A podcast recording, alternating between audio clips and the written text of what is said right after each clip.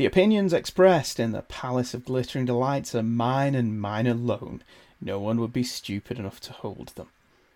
The things discussed in the Palace of Glittering Delights may lead to spoilers if you have not seen the topic of today's episode. There may also be occasional ranting and swearing. Don't say I didn't warn you.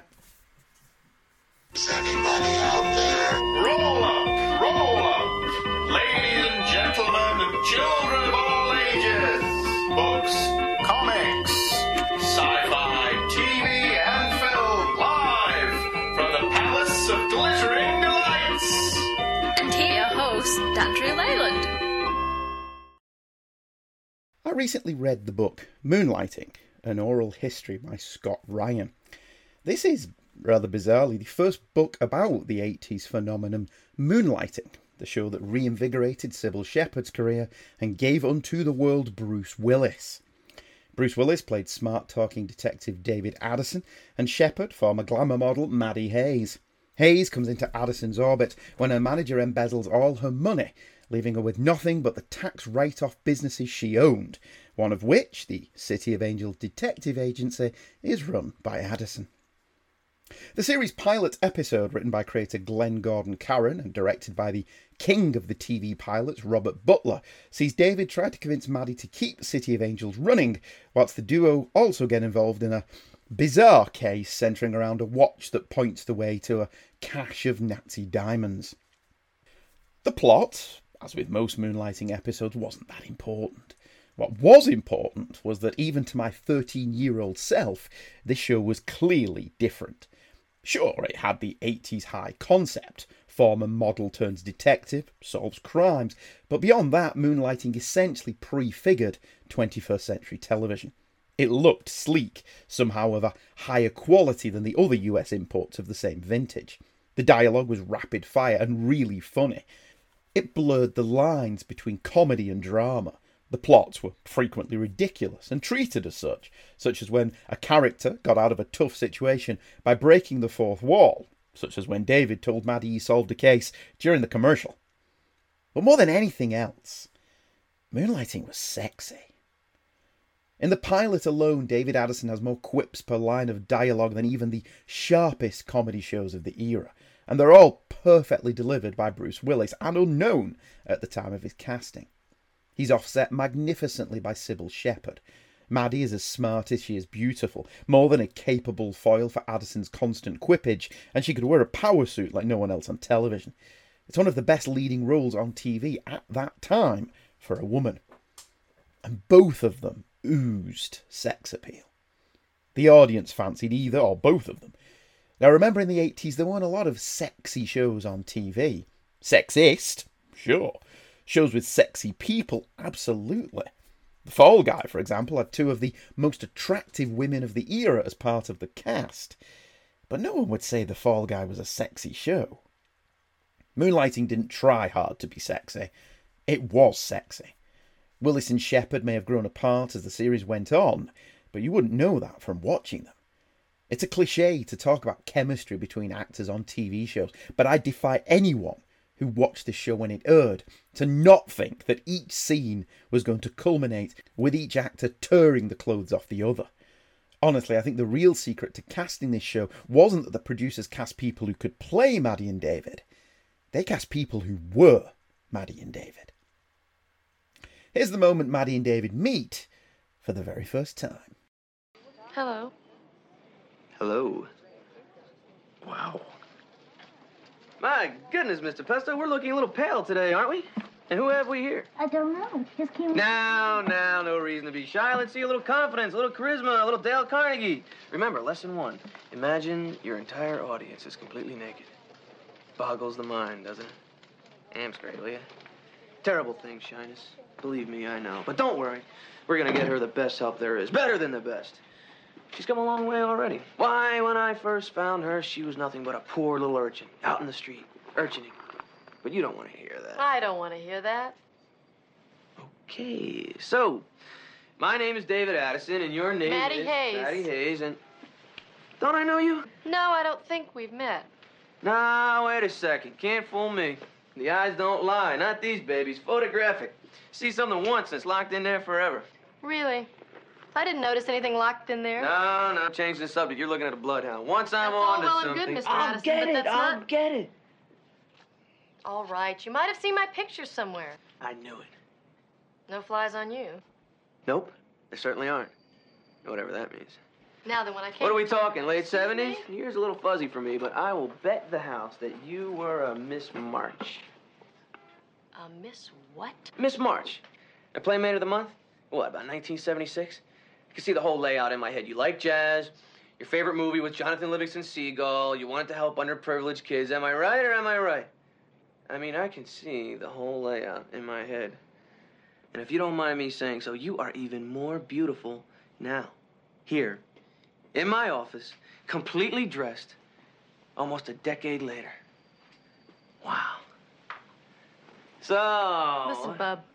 Knock that high school locker room grin off your face, or I'll knock it off for you. I'm not Miss March, Miss May, or Miss anything else. For your information, I am Ms. Madeline Hayes, and I own this dump. Madeline Hayes. Madeline Hayes? You're Maddie Hayes? The Maddie Hayes, the Blue Moon girl? Blue Moon shampoo? Sure, Blue Moon shampoo. The only shampoo with milk, honey, and a Tablespoon of moonbeams in every bottle. Sure. You're her? That's you? The girl in the bottle, the girl from the ads, the girl that was everywhere? I knew I'd seen you. God, I gotta tell you, I love you. I mean, I, I have always loved you. Really. Truly. Nothing personal. So, what is it you want to tell old Dave? You're fired. The snappy patter on display here was new to 13 year old me, who got in on the ground floor with moonlighting, watching the pilot episode when it aired on BBC One on Monday, the 26th of May at 9.50 in the evening.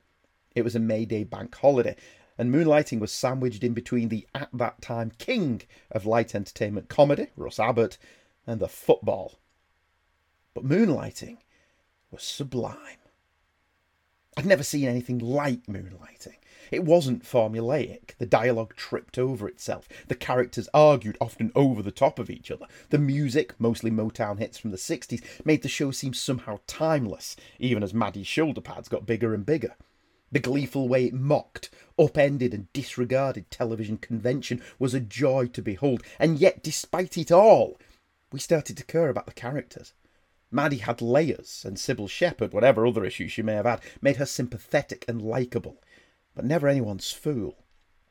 David Addison may have been a smart ass, but he was a decent detective and quite emotional, as we see in the pilot and the subsequent series. Bob Butler, whose other pilot credits included Star Trek, Lois and Clark, a moonlighting inspired show if ever there was one, Hill Street Blues, and Batman, amongst many others, directs with panache, giving both actors moments to shine, be they comedic or dramatic. The pilot works because the comedy is funny and the dramatic beats land. Dennis Lipscomb is a chilling bad guy, and of course his henchman is Brian Thompson. The finale, set in and around the Eastern Columbia building in LA, is a masterclass of tense editing and cutting. Even at this stage, we know moonlighting isn't going for gritty realism or kitchen sink drama. It's a version of reality, not actual reality, but the dangerous moments still need to feel real, and in this instance, Bob Butler pulls it off. Kudos also to Shepherd and Willis. The big climax involves one or both of the actors dangling precariously from what looks like a mighty height, and there doesn't look like any green screen or rear projection work. It all looks totally real. After this adventure, Maddie decides to keep the detective agency open. David points out that she was famous for a series of commercials she did for Blue Moon Shampoo, and they renamed the detective agency Blue Moon Detective Agency, and we're off into the series. I was charmed. I would, I decided as I ambled to bed, be back for the next episode. Bizarrely moved over to BBC Two. Maybe someone at the Beeb decided moonlighting was a little too off the wall for a mainstream audience. The gags about American network TV a little too inside baseball. Still, it meant I didn't have to wait long, as BBC Two aired the next episode, Gunfight at the So-So Corral, the following Thursday, the 29th of May, in its regular time slot of 9.30. The first season of Moonlighting was short, even for a mid season replacement, with only six episodes, including the pilot. I mean, technically, every season of Moonlighting was shot. The show never managed to complete a full season of 22 episodes, mainly because the shooting schedule of the show could never, ever even be remotely described as normal. Gunfight at the So-So Corral sees Maddie and David try to find a man's son before he can die. Sadly, it turns out that the man, Pat Corley, is an aged hitman out to find the young competition, Alien Nation's Gary Graham, to give him some sage advice. It's a reasonable episode to kick off the series with some decent scenes, quotable dialogue, and a deepening of Maddie's sentimental side, but it's not as good as the pilot. Read the Mind, see the movie, as Maddie and David investigate industrial espionage, and is funny and light, but we're not quite there yet. The next murder you hear as Maddie and David finagle themselves into the investigation of a late night talk radio host. Another good episode with fast talking Addison at his best. It was also the first appearance of what would become a moonlighting staple the we're not taking this case conversation. Now that is what I call a case. Sex, violence, hit tunes. If we crack this thing, they'll make a movie about it. Mel Gibson will play my life. I'll go on TV. I'll talk to David Hartman, Barbara Walters. Women from all over the country will send me letters, make lewd suggestions. Is this a wild country or what? Heartbreak Hotline, you're on the air. We're not taking this case. Get out of town. Paul McCain is a disgusting human being. He's dead. Good, he got what he deserved. You don't know that. Given the amoral way he lived his life, his violent death comes as no surprise to me. You're mad because he boinked a couple housefrows? I'm not having this conversation. We're not taking this case.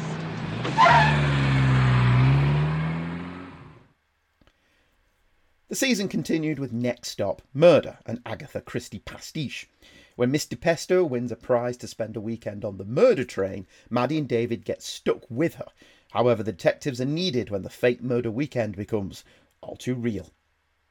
Next Stop Murder is my favourite episode of the first season, as it gets the show out of LA for a bit and gives some screen time to Miss Agnes DiPesto, played by the charming Allyce Beasley. So far, Mr. Pesto has been there just to be the rhyming secretary and be Addison's straight man, but when she's given something substantial to do, she becomes an important part of the cast. The first season concluded with The Murders in the Mail, in which Maddie and David become embroiled in a complex plot concerning Russian triple agents, but it's better remembered for the conclusion. Name, please. David Addison. Madeline Hayes. I'm sorry, but you're not on the guest list. That's because we're not guests. We're looking for a man with a mole on his nose. Mole on his nose? A mole on his nose. What kind of clothes? What kind of clothes? What kind of clothes do you suppose? What kind of clothes do I suppose would be worn by a man with a mole on his nose? Who knows? Did I happen to mention, did I bother to disclose this man that we're seeking with a mole on his nose? I'm not sure of his clothes or anything else, except he's Chinese. A big clue by itself. How do you do that? Gotta read a lot of Dr. Seuss. I'm sorry to say, I'm sad to report, I haven't seen anyone at all of that sort. Not a man who's Chinese with a mole on his nose with some kind of clothes that you can't suppose. So, get away from this door and get out of this place, or I'll have to hurt you. Put my foot in your face. Oh, Time to go. time to go. After that tongue twisting exchange, it all culminates in a custard pie fight. I don't think that ever happened on Hart to Hart. Moonlighting's first season was witty and slick, but it barely scratched the surface of what the show would become. The second season would refine this formula. The outlandish final chase, as seen in the last episode of the first season, would become the norm as Moonlighting eschewed the fist fight or the car chase for more elaborate and choreographed set pieces.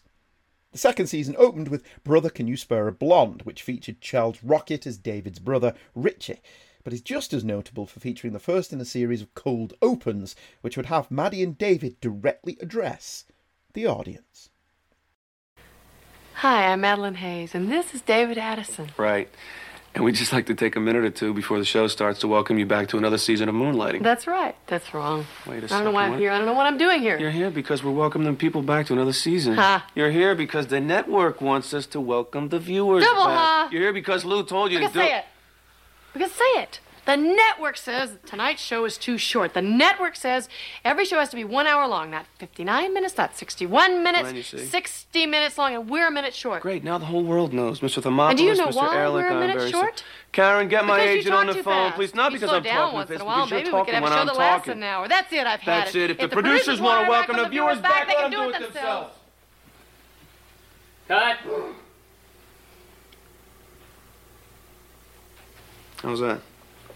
Sorry, Cybill. Sorry, Bruce. Too short. Too short. And you know why, don't you? Don't even think Because you talk about too blaming fast. so It's not because I'm talking too fast, because you're talking Start when the I'm show. talking. Start the show? Start the show. Welcome back. These cold opens would frequently be the funniest parts of the episodes, and it's a real shame that at least two of them are missing from the DVD set. It also set the template for the season, in that these early episodes would focus on deepening David's character. Here, he'd be given an old flame in the form of the delectable Dana Delany in Knowing Her, and an ex wife in season 3's Big Man on Mulberry Street. Season 2, however, continued with Money Talks, Maddie Walks, which sees Maddie confront the man who stole all her money, and the show would delve deeper into its literary allusions and film references from this point forward. The Lady in the Iron Mask, one of the funniest episodes of the early days, is a wonderfully Hitchcockian romp featuring a beautifully delivered and still relevant monologue from Maddie about no meaning no. Sadly, the conclusion, a frankly absurd and wonderful chase scene, is ruined on DVD by the inexplicable music replacement of the William Tell overture in the final scenes. The episode was edited to this piece of music, so to replace it for the sake of a few cents is inexcusable. It's also mystifying, as the William Tell overture appears in at least two other episodes on this same box set. Further nods to the classics would follow, with My Fair David homaging My Fair Lady, as Maddie takes on the almost impossible task of turning David into a sensible and mature adult. Portrait of Maddie would see the duo investigate an artist's death, an artist obsessed with Maddie Hayes. The aforementioned Knowing Her starts out as a pretty straightforward crime noir involving Dana Delany as a divorcee, Gillian, trying to get out of an unhappy marriage. Matters are complicated by Gillian being an old flame of David's. Events culminate in true moonlighting fashion, but for the most part, Knowing Her is the perfect, average episode of moonlighting, rather than a completely off the wall episode. The case is a well written, twisty, turny noir, making good use of the femme fatale trope, and it bounces from emotionally resonant to funny and back again with ease. It's a great episode to show people who've never seen the show. In fact, this was a great run of episodes, frequently funny and inventive, with the show using Star Trek director of photography Jerry Finnerman's lighting skills to full effect. He took extra time to light Maddie with the same soft focus as 40s noir actors, something not lost on film buff Cybill Shepherd. The mixing of screwball comedy, fast and funny dialogue, noir tinged murder mysteries, and silly conclusions were becoming the norm, and so Moonlighting decided to shake things up. It did so in spectacular fashion. Nothing could prepare the audience for the dream sequence always rings twice. Apparently, the singer Rita had an affair with trumpet player Zach. The two then colluded with each other to murder Rita's husband, although both went to the electric chair, maintaining that the other did the actual crime. Maddie believes that Zach must have taken advantage of Rita because her experience of men has not been overtly positive. David counters that women can be just as fatal, and how does she know that Zach wasn't confounded by Rita? As usual for moonlighting, it develops into the age old battle of the sexes, with David pointing out that Maddie is a sexist. She sees a woman before she sees them as a person. This is still an incredibly timely argument. At what point do you only see your own agenda? Can any of us really be impartial? At 12 minutes in, the episode then switches to monochrome as we first see Maddie's version of events and then David's, both in the form of dreams, hence the title. In totality, 37 of the 49 minutes are in black and white. Dream Sequence was unprecedented at the time. Writers Deborah Frank and Carl Sautter pitched the idea all over town, but were rejected by Scarecrow and Mrs. King, Crazy Like a Fox, amongst others. Only Glenn Gordon Caron saw the potential of the idea. He convinced the network to go for it, even denying them when the network asked the show be filmed in colour, and then they'd bleed the colour out and broadcast it in black and white. Director Peter Werner came up with the idea of filming the dream sequences differently. Maddie's is an MGM musical, all soft focus and glistening diamonds, whilst David's is a Warner Brothers crime caper, all long shadows and noirish voiceover. The episode took 16 days to film, over double that of a regular TV episode of the time, and cost a whopping $2 million. However, all of the money is on screen, with lavish musical numbers, a large cast of extras, and a magnificent musical arrangement from Simpsons maestro Alf Clausen. Kudos especially to Cybill Shepherd, who essays not one, not two, but three different characters in this episode. Her regular role as Maddie Hayes, the naive and gullible Rita of her own dream sequence, and the femme fatale Rita of David's dream. It's an acting performance she's never really been given due credit for. She also joins that select group of actors who are stunningly beautiful in black and white. The episode, rather unusually and bravely from a narrative point of view, doesn't solve the decades old cold case.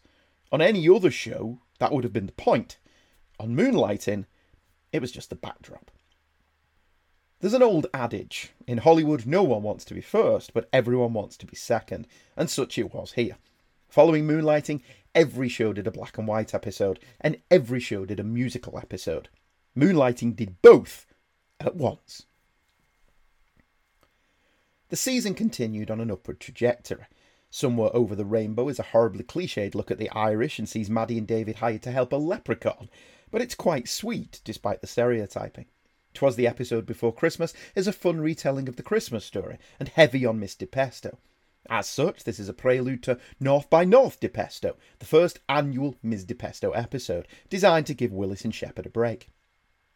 Atlas Belched sees Maddie sell the agency to a big conglomerate, much to David's chagrin, and The Bride of Tupperman is another exceptionally funny Battle of the Sexes episode that suffers from David being a tad too sexist in places and an expository explanation of the case when the writers simply run out of room. David's sexism was often played up as him simply trying to get under Maddie's skin, but he never seemed to have any problems with women in authority. He had no issue with a female boss, and as we'll discover later, it's not that his ex wife cheated on him with a woman, it's that she cheated on him. The gender of his wife's lover was irrelevant to it. I've seen a few people say that in today's cancel culture, David Addison wouldn't last five minutes but he's often far more open minded than Maddie, as seen in The Dream Sequence Always Rings Twice. Seeing him played as purely a sexist, as in this episode, does a disservice to his character. In God, we strongly suspect has a great cold open, discussing the off mooted 3D episode, which sadly never happened, although the producers did do a test for such a show. Every Daughter's Father is a Virgin doesn't actually feature a case, however, David is working on one in the background. Instead, the story sees Maddie discover her father is being unfaithful to her mother and how she deals with it. Witness for the execution deals with euthanasia, and surprisingly, Maddie and David are on opposite sides of the argument. Who'd have thunk it? An elderly man wishes to die rather than have his life prolonged further by machines and wants Maddie and David to witness his arranged murder so they can testify it was an accident. Maddie is appalled. David sees the guy's point. But when David is accused of the man's murder, it's up to Maddie to clear his name. This episode is another good one, but most notable for the continuity cock ups during the scene with David's disappearing and reappearing shaving foam and the duo's first non dream sequence kiss. Sleep talking guy sees David hit a lucky streak when a high class call girl named Toby hits him up with information. One of her Johns talks in his sleep, and he's a well connected attorney for the mob. Toby sells the information she overhears to David, he solves the crimes, and they split the cash. Sadly, David's success leads to a price being put on his head. This is a rare, moderately serious episode, showing Moonlighting could have worked as a straight detective show, albeit one with wittier than usual dialogue, had the producers been happy with that direction. It's also a showcase for Bruce Willis, who gets to play drama and comedy in a way that paves the way for his role as John McClane. It's also that rare episode in that the goofy moonlighting climax kind of hurts the show a little bit. Don't get me wrong though, Sleep Talking Guy is still a cracking episode in a season of cracking episodes. Funeral for a Doornail is notorious for featuring Maddie and David's first date.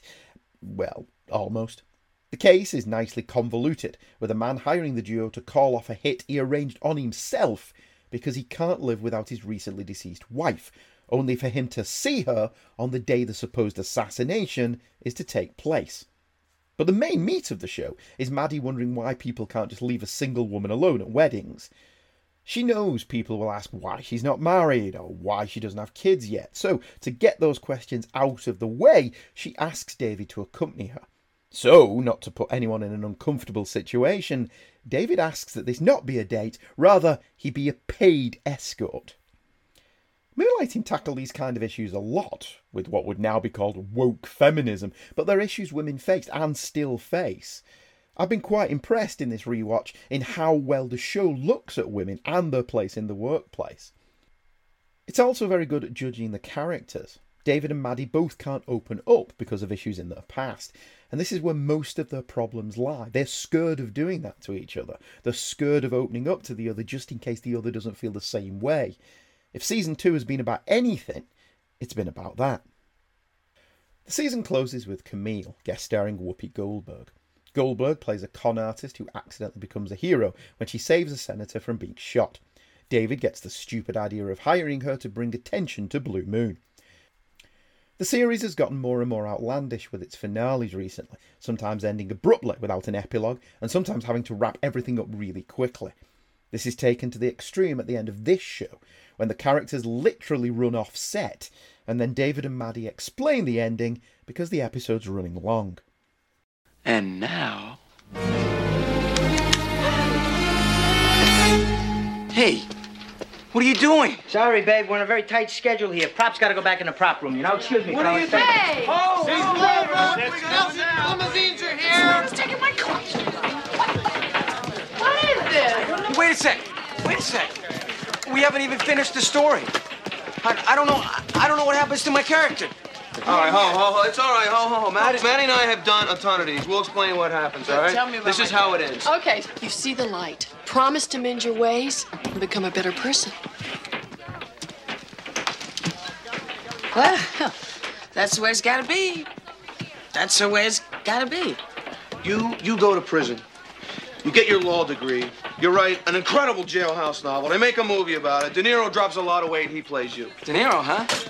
I can live with that. It's Goldberg, Mr. Hey. Nelson. Your limousines are ah, waiting. Thank you very much. Oh, it's so kind. Oh, good. Thank you so much. Thank you so much. I see you. Thank you. Thanks for coming by. Bye. Bye. Bye. Seeing the sets is always fun, but also amusing is Cybill Shepherd's feet. Shepherd didn't really like wearing shoes, and whenever the camera wasn't on her lower half, she wore trainers. Here, she literally changes footwear in seconds, but because of the gag, the producers don't even try to cover it up. She's just suddenly wearing Reebok trainers. If you go back and re-watch the show, spotting Cybill's trainers becomes a bit of fun that you can indulge in as you go along. Another fur bit of amusement as you rewatch the episodes is Bruce Willis's hair. Throughout the season, it's been changing colours, thickness, and length. Now, we know why this is nowadays, and in the next season, even the producers will start making gags about it. But looking back, it's fun to try and guess when he started wearing a hairpiece. Some people don't seem to like this as a season finale, but I enjoyed it, and pretty much every episode this year. Season 2 was Moonlighting's apex as a series. The episodes were inventive, innovative, and funny, and the production was almost on point. This was the season that the cast and crew produced the most episodes, 18 in total, and the season that the behind the scenes turmoil was at its least egregious.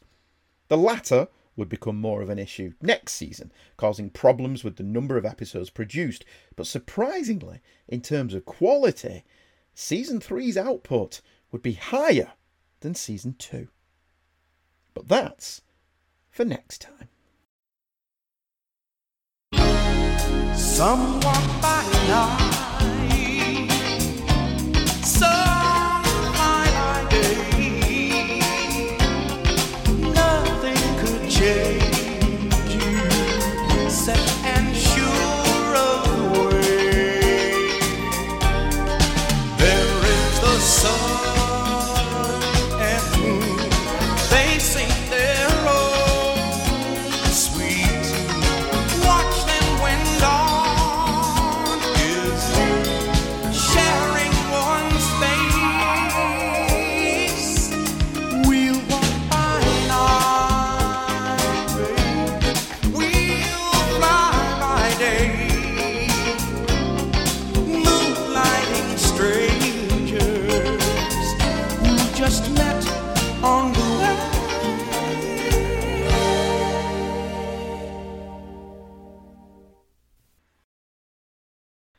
Jarreau with Some Walk by Night, the theme from Moonlighting.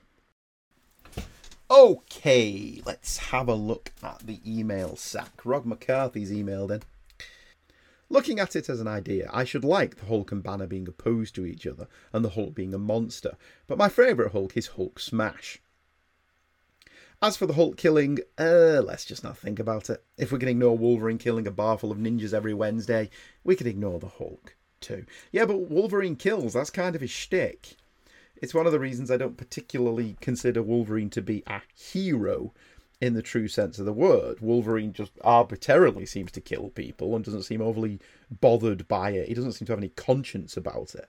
The Hulk is supposed to be a sympathetic character, but the minute that he's a killer, he's not. One of the interesting things is following the Bruce Jones run, and if you follow me on social media, you'll you'll have spotted this.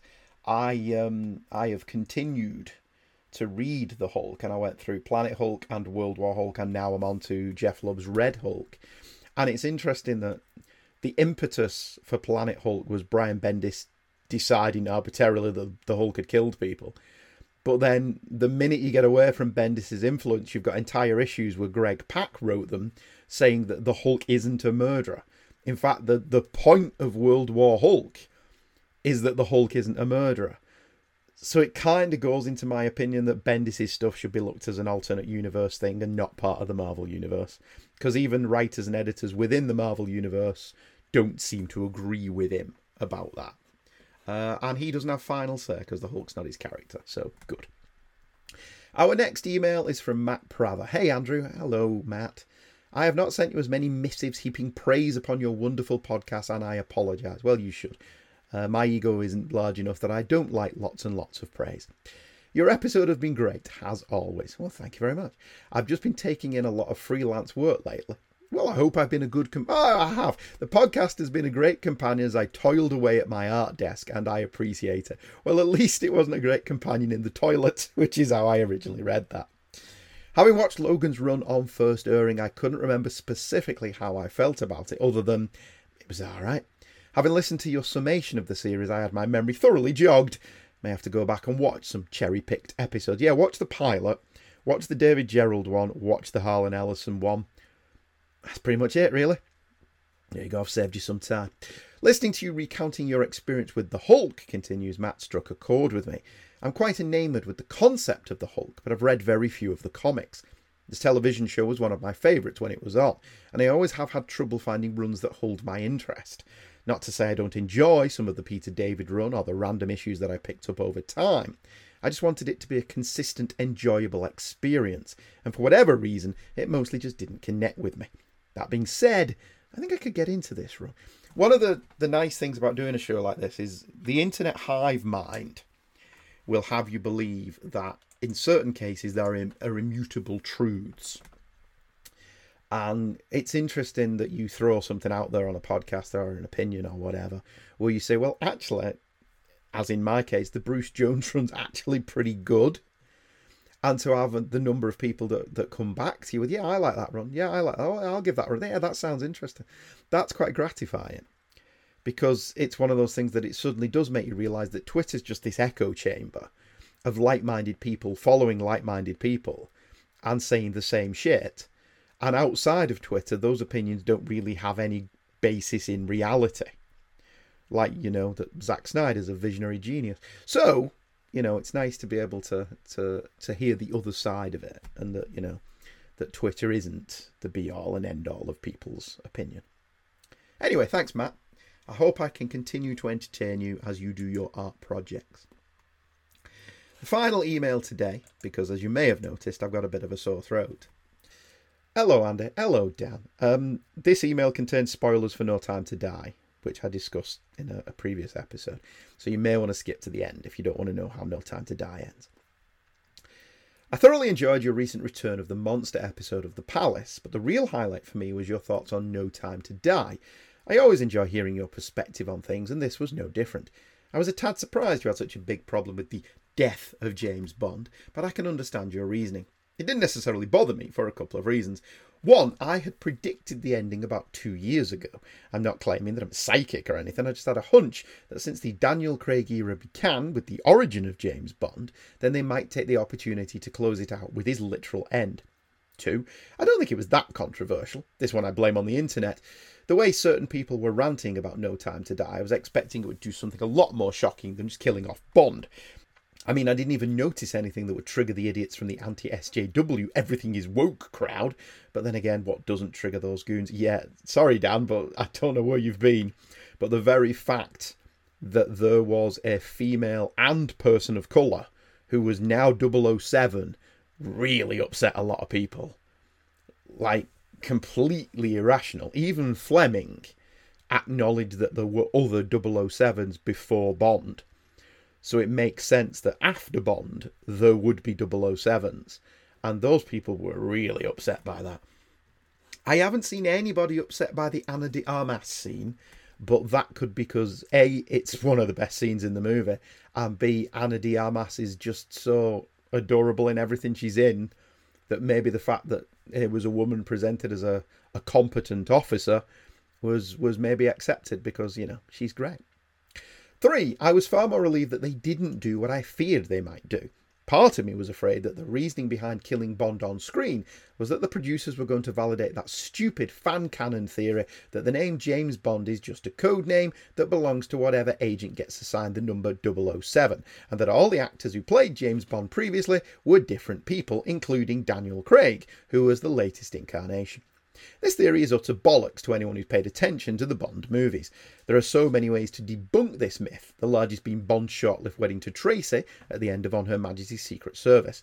The fact that Bond is a widow has been referenced multiple times, most notably the opening of For Your Eyes Only, where Bond visits his wife's grave. Admittedly, maybe I was being dumb for even thinking that they would even consider doing this.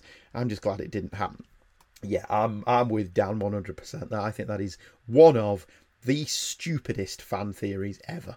That the code name is James Bond 007, not just 007. Again, Fleming established that there were other 007s before Bond.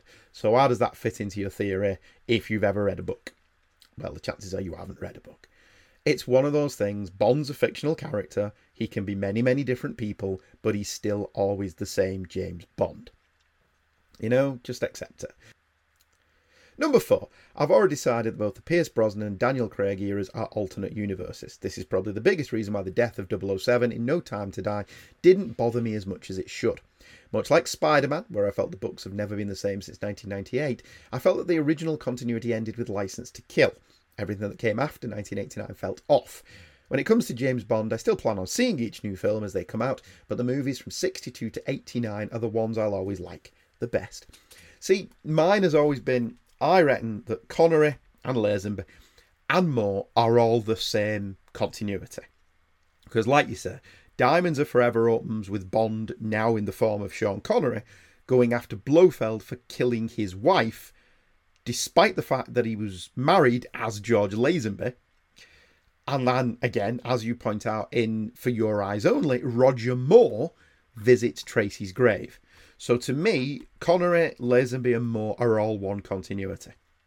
And then Tim Dalton and Pierce Brosnan kind of almost sort of work as another continuity in and of themselves. Although GoldenEye establishes that nine years earlier, Bond was Pierce Brosnan, even though he was Timothy Dalton. So I don't know how that works. But yeah, okay, they're they're kind of in their own semi continuity, and I suppose if you squint a bit, you can compress the timeline that all of the adventures up to that point have happened to those two guys, but not in the 60s and the 70s, maybe in the 80s and 90s. All right. But when you get to Daniel Craig's era, it is it has to be a hard reboot. It can't be anything but a hard reboot because it starts with him becoming a double O. In every other film, we've seen him as a, a seasoned double O. He's been a double O for a long time. He's good at his job by that point.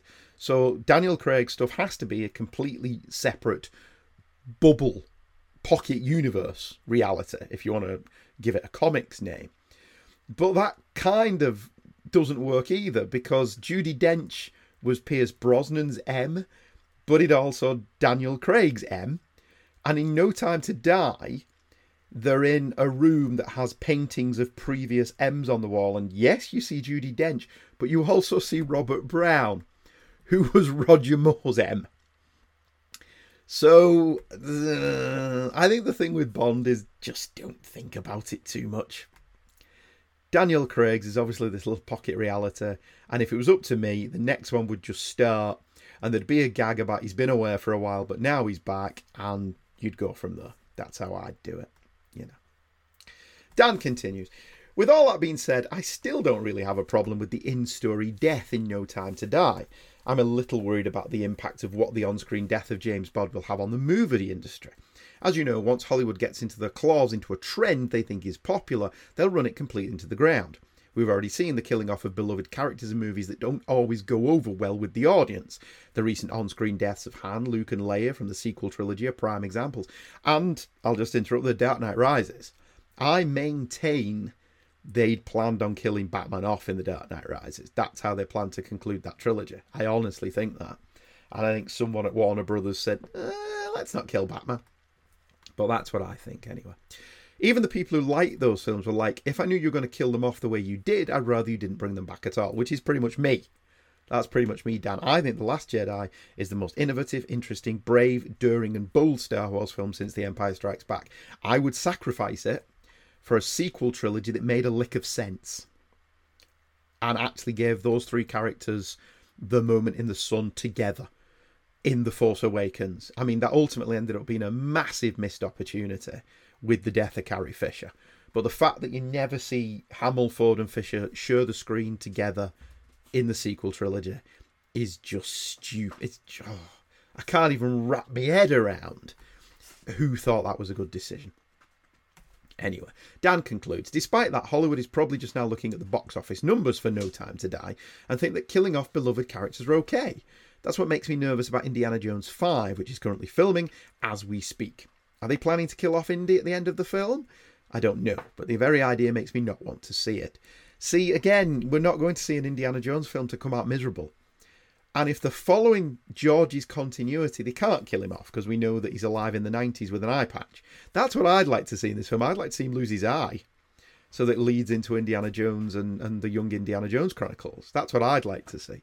If they've got any brains, they won't kill Indiana Jones off because that's just, I don't want to go and see it. We've seen Han die, we've seen Luke die, we've seen Leia die, we've seen Bond die. I don't want to see Indiana Jones die as well. Well, we saw Superman die. I mean, rather stupidly, but you know, whatever. Anyway, I've rambled on enough. Until next time, cheers. Sincerely, Venkman, which is actually Dan Doherty. Uh, no, that's that's brilliant. That thank you, thank you, Dan, for that uh, thoughtful missive. I enjoyed that. My big problem with No Time to Die is Bond surrenders to death. That's how it seemed to me on first viewing. It's entirely possible upon subsequent viewings I'll I'll I'll get a difference of opinion. Um, my problem with it is the film's 165 minutes, and as much as I've wanted to go and see it at the cinema again, I've just not had the time. It's amazing to me that there are people on on podcasts like James Bond Radio, which is a brilliant podcast, who've been and seen the film like four or five times, and I'm like, how have you fitted that in around your life? You know, it's, it's marvelous to me that you can fit that in because because I haven't. Anyway, that about wraps it up for this time. If you want to email in, like Rob, Matt, and Daniel, uh, heykidscomics at virginmedia.com is currently the email address. Drop me a line. Uh, I'll be back next time with the second part of my moonlighting retrospective. Hope you enjoyed it. Hope you enjoyed this. Hope you enjoyed the show. I know I enjoyed doing it, even with a sore throat. And it looks like everything's going to be okay. Eventually. Take care. I'll see you all next time.